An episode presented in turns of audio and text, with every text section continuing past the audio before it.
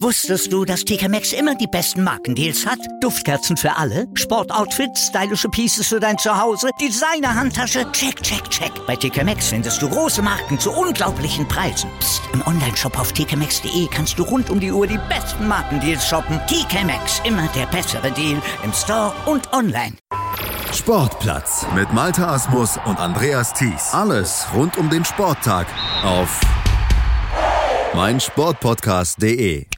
Am 23. August 1959 wurde im französischen Macron ein deutscher Sportmythos begründet. Der Deutschlandachter, der feierte bei der EM seinen ersten großen Sieg. Ein Sieg, dem viele weitere folgen sollten. Und aus diesem Grund haben wir auf mein Sportpodcast.de dem Deutschlandachter und vor allem dem Mann hinter dem Achter, der Trainerlegende Karl Adam, ein mehrteiliges Sportplatz-Special gewidmet. Hier blicken wir genauer auf das Leben und Werk von Adam und vor allen Dingen auch auf sein Erfolgsgeheimnis, aber auch auf seinen dann langsamen sportlichen Niedergang zu Beginn der 70er Jahre. Und dabei geholfen hat uns der Autor und Sportjournalist Timo Reinke. Timo ist einer der Adam-Experten und hat zusammen mit seinem Kollegen Dirk Andresen vor einigen Jahren das Buch Karl Adam, der Vater des Deutschlandachters, geschrieben.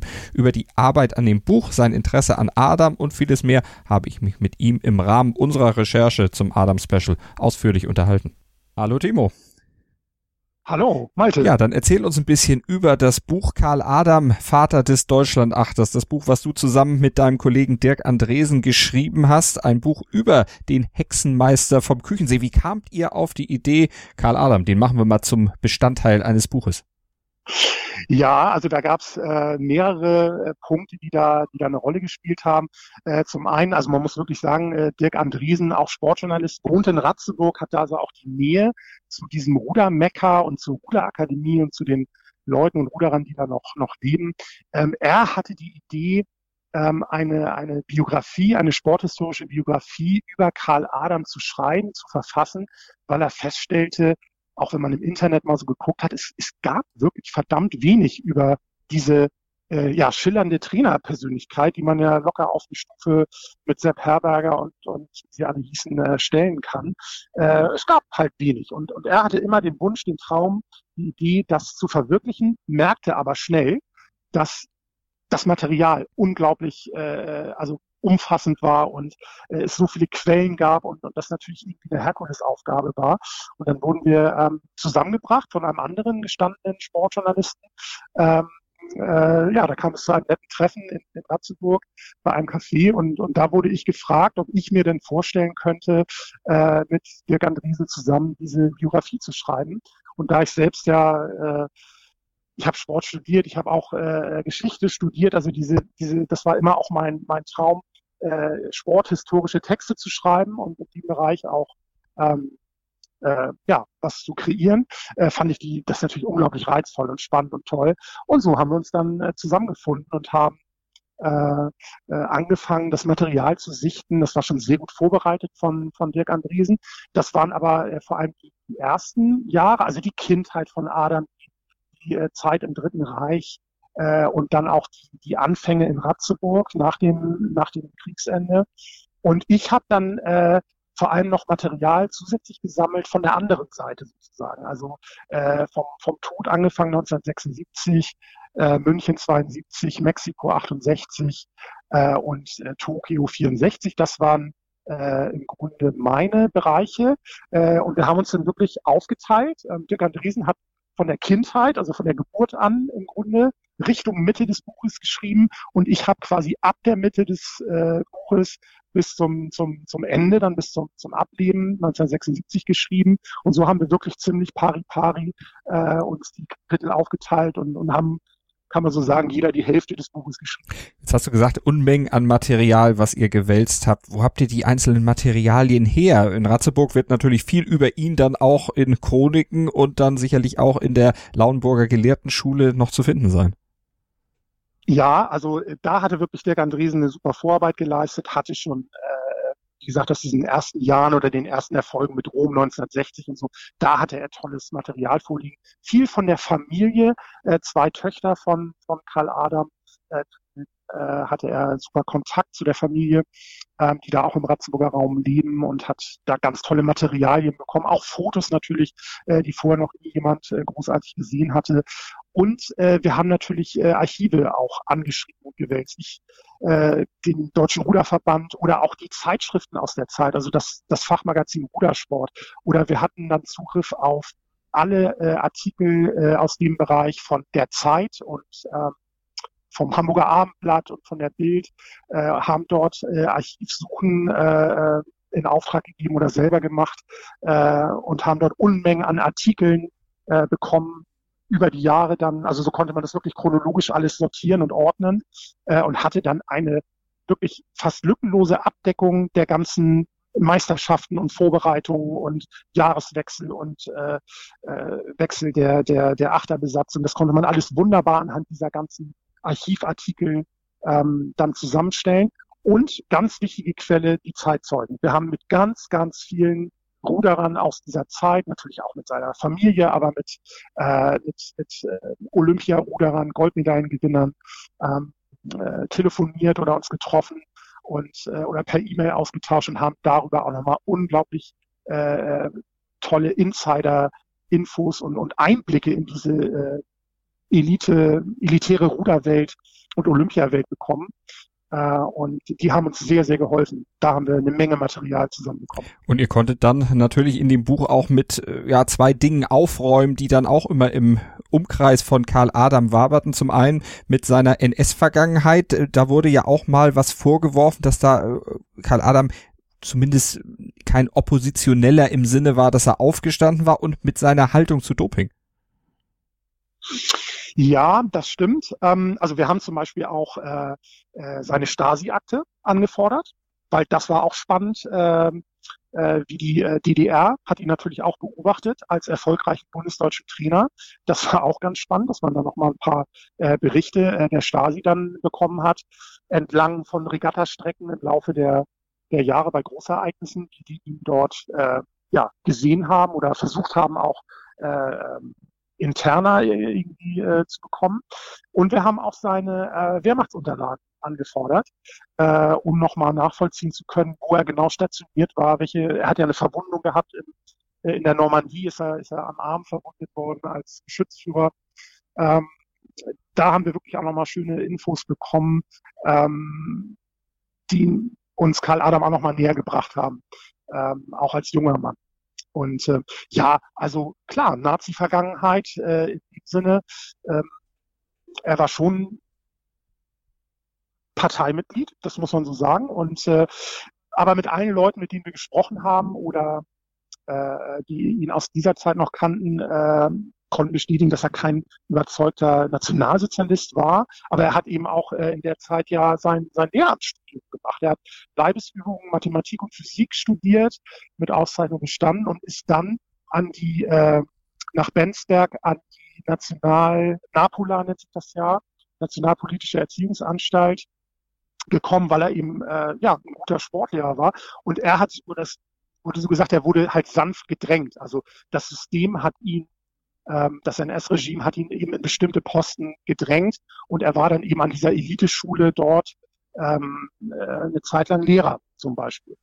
Und ähm, er hat aber auch sein, äh, sein äh, Flugführerschein sozusagen gemacht äh, im Rahmen der, der ähm, Luftwaffe oder in, in dieser äh, Zeit des Dritten Reiches.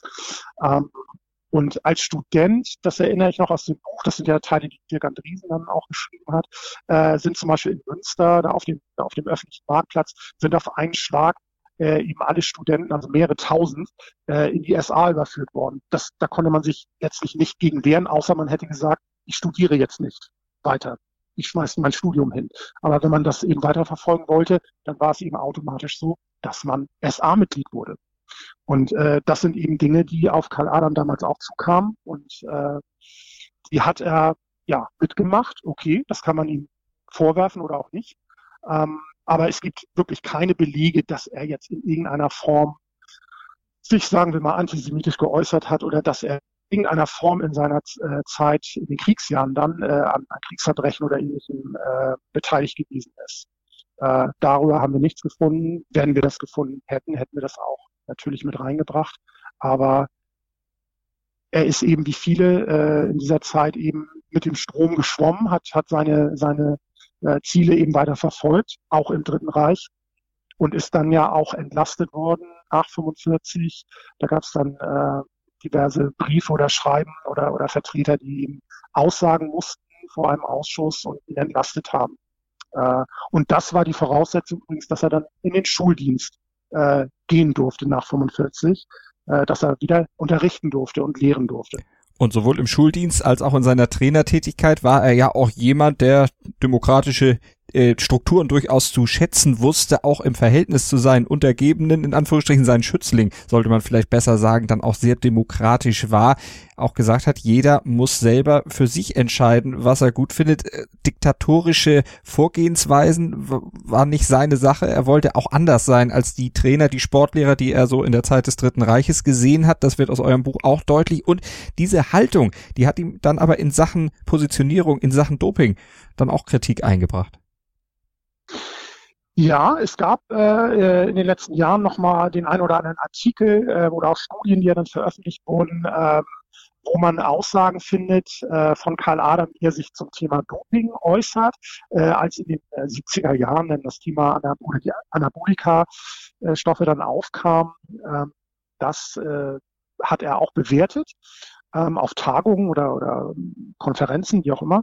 Ähm, und da hat er gesagt, im Grunde muss man auch das den, den Sportlern freistellen, ob sie äh, diese Stoffe, diese, diese Dinge äh, nehmen wollen äh, oder eben nicht. Also da kommen wir wieder zum mündigen Athleten. Das hat er immer gefordert, dass, dass seine Sportler wirklich äh, selbstständig denken, mitdenken und auch das Training mitgestalten dürfen und äh, in gewisser Weise auch wirklich den Mund aufmachen sollen. Das ist eben dieses, äh, das was er eben im Dritten Reich erlebt hat, dieses, äh, dieser bedingungslose Gehorsam, das wollte er eben nicht, sowohl als Lehrer an der Schule, hat auch immer gesagt, ähm, äh, wer, also er hat die Leute nicht kontrolliert, seine, seine Schüler, äh, wenn jetzt eine Arbeit geschrieben wurde. Ähm, er sagt, wenn ihr schummelt und abschreibt, dann bestraft euch irgendwann das Leben selbst. Also ihr, ihr lernt, ihr lernt ja für euch ne? Mhm. und nicht für mich. Und wenn ihr jetzt schummelt, dann äh, fehlt euch der Stoff irgendwann und ihr habt einen Nachteil. So hat er das gesehen. Also im Grunde auch so einen Vertrauensvorschuss den Leuten gegeben. So hat er es dann auch mit seinen Sportlern äh, gehalten. Ähm, und äh, ja, mit dieser äh, Anabolika-Geschichte, es gibt auch da äh, keine Belege. Wir haben ja wirklich mit vielen, vielen Sportlern, äh, die unter ihm trainiert haben, gesprochen, dass jetzt irgendwann mal äh, so ein Satz fiel oder so, wir, wir nehmen das jetzt mal oder wir, wir probieren das mal oder wir experimentieren damit. Ähm, das hat es so aus den Quellen, die uns vorlagen oder auch aus den persönlichen Gesprächen, die wir geführt haben, äh, hat, haben wir wirklich keinen Ansatzpunkt gefunden, sonst hätten wir das sicherlich mit aufgenommen. Ähm, aber äh, Adam hat ja auch oft gesagt, äh, wie, wie schädlich das natürlich ist. Und man muss in dem Zusammenhang auch äh, äh, Dr. Paul äh, Nowacki ähm, erwähnen, den, den langjährigen äh, Mannschaftsarzt oder Mannschaftsmediziner für den Deutschen Ruderverband, hat auch für die Nationalmannschaft mitgearbeitet. Der war ein absoluter Gegner von allem, was in Richtung Doping ging, was damals dann eben aufploppte, auch äh, aus, aus, aus den Ostblockstaaten. Der natürlich die Veränderungen in vielen äh, äh, Nationen, äh, gerade auch bei den Ruderern dann beobachtet äh, und hat das wirklich immer abgelehnt, weil er gesagt hat, das ist so unabsehbar, was für gesundheitliche äh, Folgeschäden das für euch Jungs, für euch Sportler, für euch Ruderer hier haben kann. Er hat, er hat aktiv den Leuten abgeraten davon. Ähm, und da er so eng mit Adam verbandelt war, also Nowaki und Adam haben, haben sehr eng zusammengearbeitet, äh, liegt der äh, ja, Verdacht nahe, sag ich mal, dass äh, Adam da ähnlich getickt hat und, und dass in der Richtung er sicherlich keinen Mediziner an seiner Seite hatte, mit dem er hätte irgendwelche Doping-Geschichten äh, hätte durchziehen können. Also da war Nowacki ein Gegner und äh, den hätte Adam dann gebraucht, wenn er es denn hätte versuchen wollen. Aber wie äh, sagt da, in dem Bereich haben wir äh, nichts gefunden. Was nicht heißt, dass, äh, das haben ja auch äh, hier Studien jetzt belegt, äh, dass es natürlich auch im, im bundesdeutschen System äh, systematisch Doping gegeben hat. Das ist dann eben 1976 in äh, Montreal ja äh, ganz stark dann aufgekommen. Äh, die berühmte Kolbespritze spielt da eine Rolle. Äh, und auch der Nachfolger von, von Nowacki spielt da eine Rolle. Aber das ist dann vielleicht nochmal ein anderes Thema. Aber da haben dann eben sowohl Karl Adam als auch Paul Nowacki nichts mit zu tun gehabt. Zu dem Zeitpunkt, als die Kolbespritze 1976 dann in Montreal gegeben wurde oder verabreicht wurde, da war Karl Adam ja auch schon ein paar Wochen tot. Kurz vor den Olympischen Spielen 1976 ist er verstorben. Wie lange habt ihr an dem Buch letztlich gearbeitet? Wie lange habt ihr recherchiert? Wie lange hat das Schreiben gedauert? Ähm, also Dirk Andresen hat das ja schon äh, ich kann gar nicht genau sagen, wie lange er da schon Material gesammelt hat.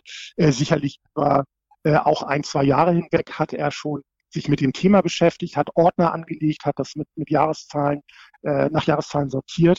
Ähm, das muss man im Grunde ja auch dazu lehnen. Als ich dann ins Boot geholt wurde, ähm, knapp zwei Jahre, muss man sagen, eineinhalb Jahre, ähm, also ein halbes Jahr wirklich ganz konkret äh, Recherche und Vorbereitung und dann ein knappes Jahr wirklich Schreiben der Kapitel und, und ganz intensiv dann in das Buch einsteigen. Wir hatten äh, natürlich ein großes Ziel. Ähm, die Olympischen Spiele London 2012 standen vor der Tür und wir wollten unbedingt das Buch zur Eröffnungsfeier quasi äh, fertig bekommen. Das war unser, unser äh, großes Ziel. Ähm, was wir, was wir erreichen wollten.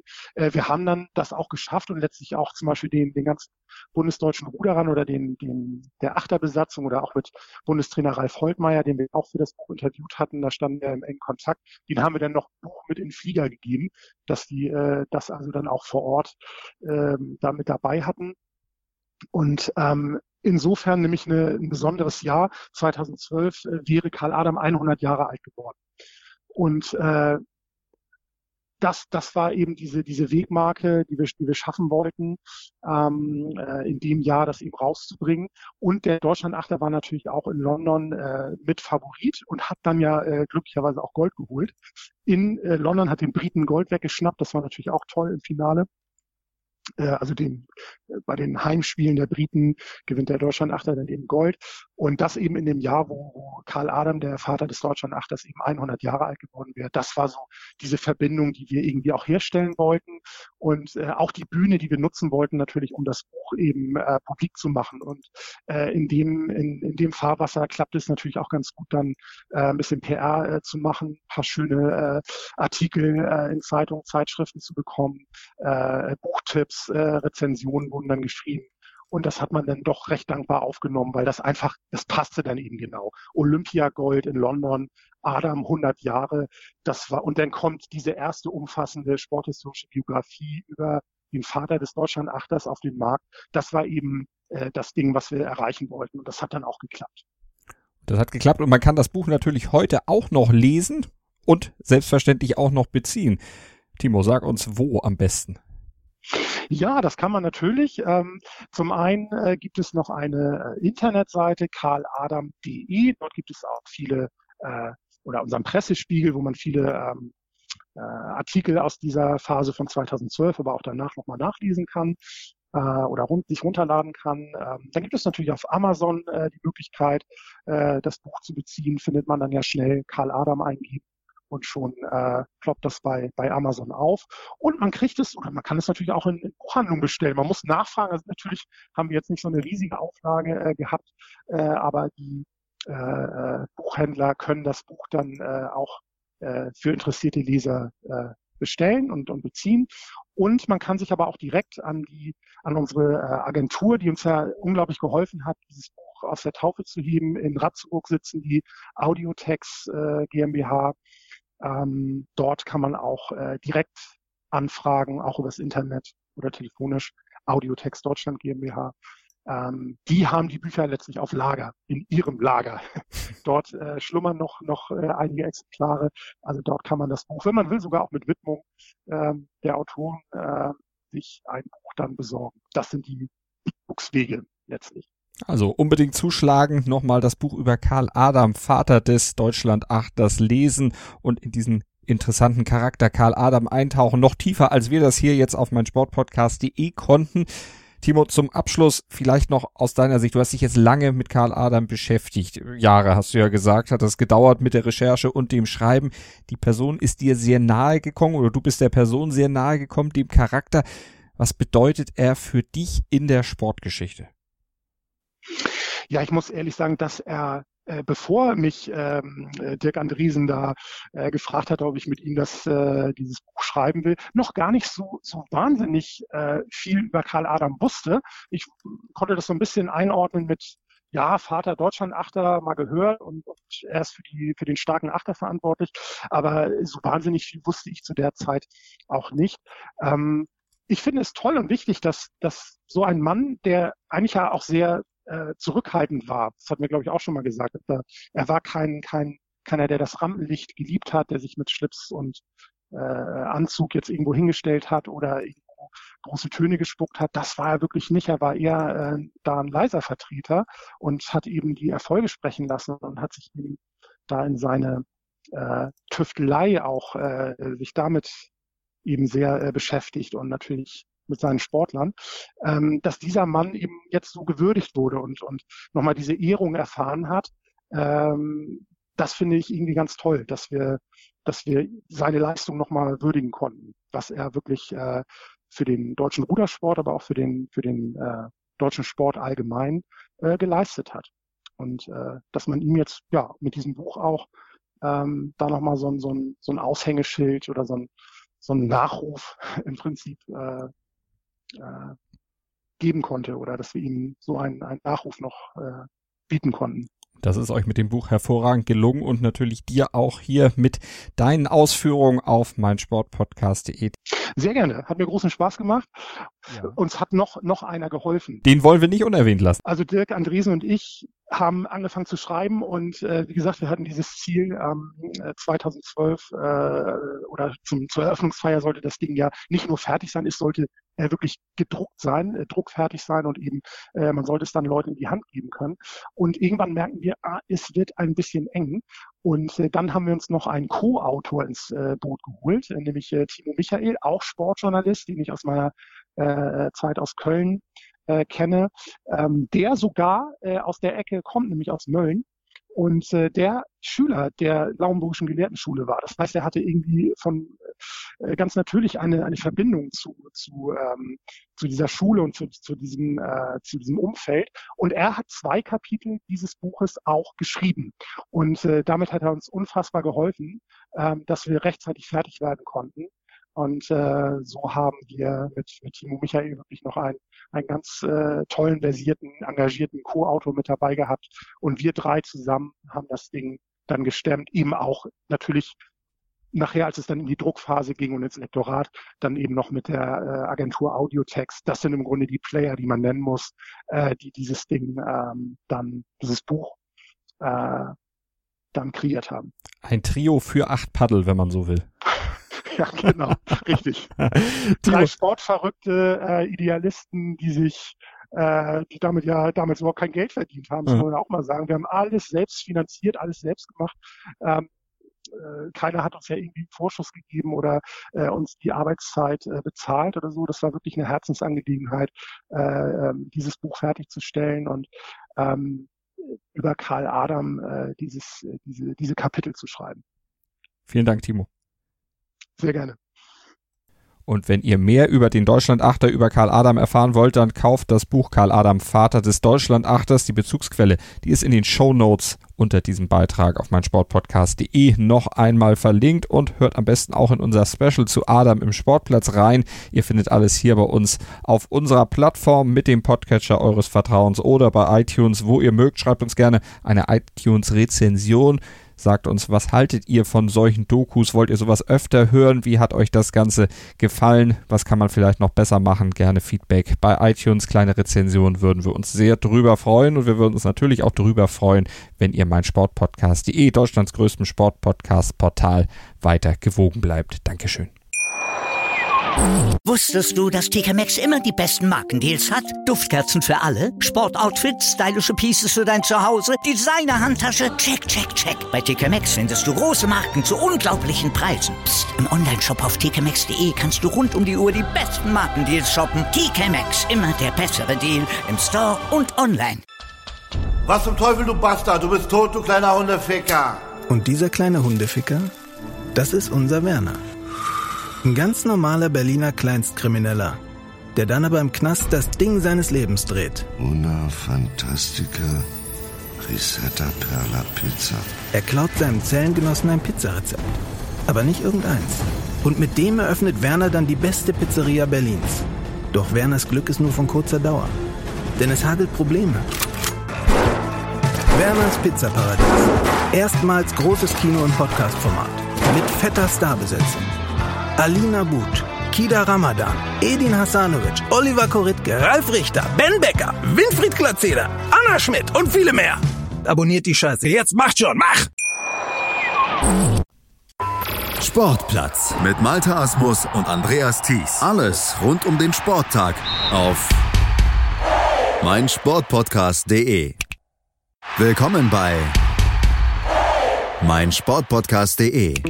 Wir sind Podcast. Wir bieten euch die größte Auswahl an Sportpodcasts, die der deutschsprachige Raum so zu bieten hat.